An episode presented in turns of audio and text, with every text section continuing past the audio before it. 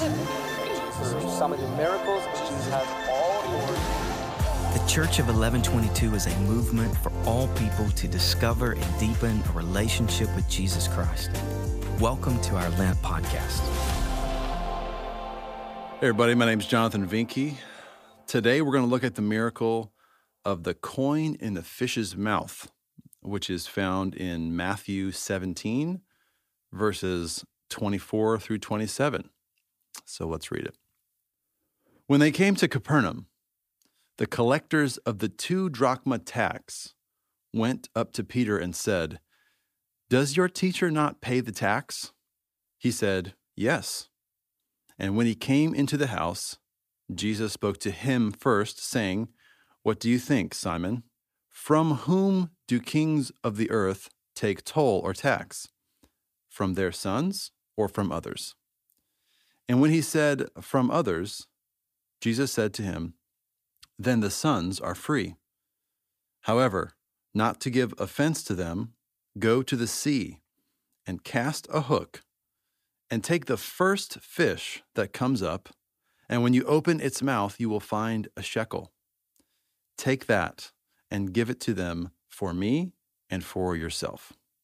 So, what happens in this miracle, uh, it could be one of a couple of things. I mean, Jesus either miraculously causes a coin to materialize in the mouth of a fish that Peter caught, or in his omniscience and wisdom, he knew that there was a fish in the sea that had swallowed a coin. And he knew that Peter would go and that that fish would be the fish that bit the hook that Peter would pull out of the water.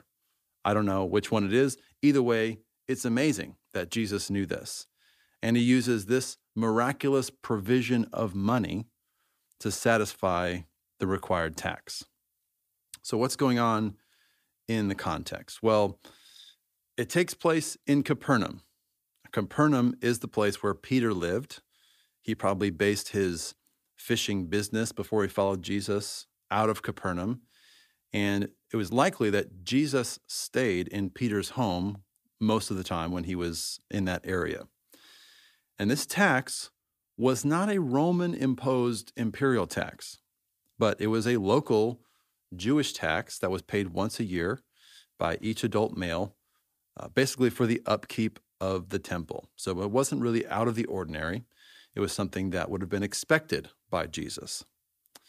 Now, this miracle primarily impacts the Apostle Peter.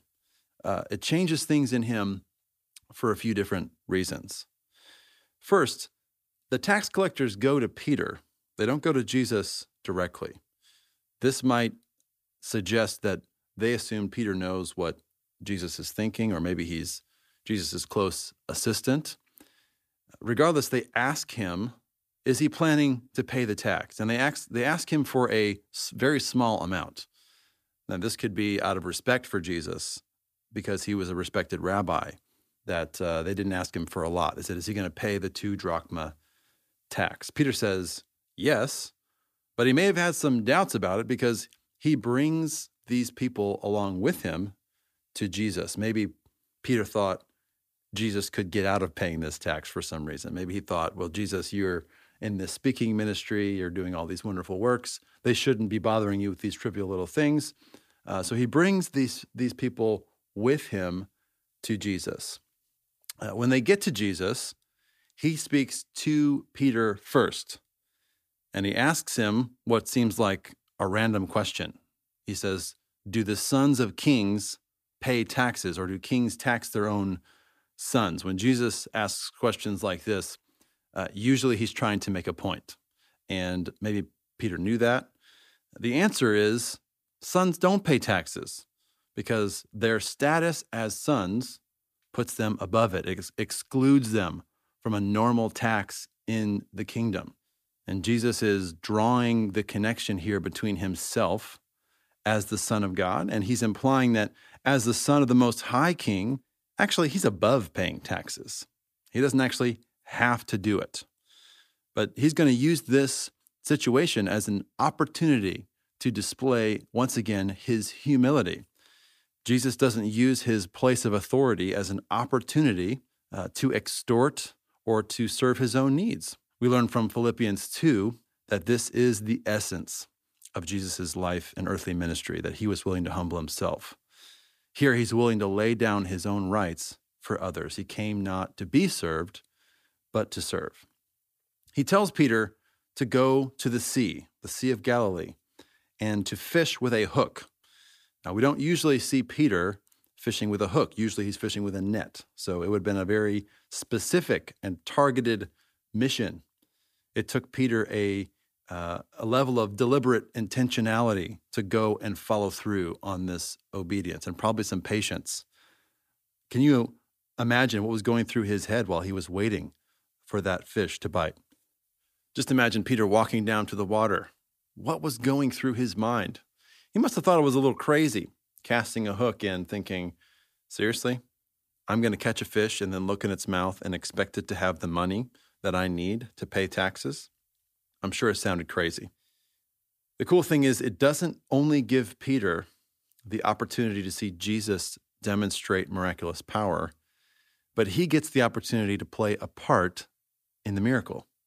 He sees an example of God's promise to always provide for his people, and he sees Jesus do a miracle and has his own taxes paid at the same time, which is a free and undeserved gift of grace. Now, this points us to the ultimate miracle of resurrection in a couple of ways. In the death, burial, and resurrection of Jesus, he was miraculously providing the payment of a debt that we owed.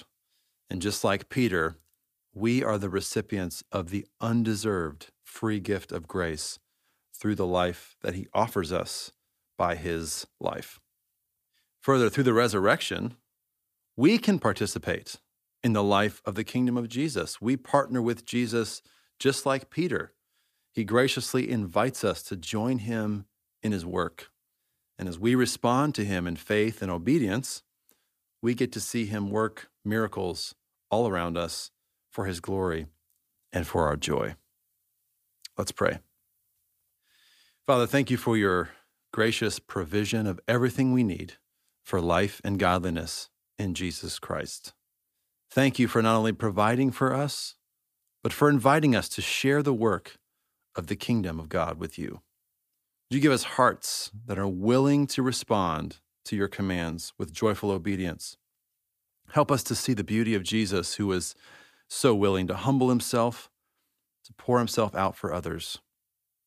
Give us that same humility and let us become more like him as we give ourselves away. Above all, would you be glorified in Jesus' name? Amen. Thanks for listening. Our prayer is that this podcast will help you deepen your relationship with Jesus. For more resources, go to coe22.com forward slash Lent.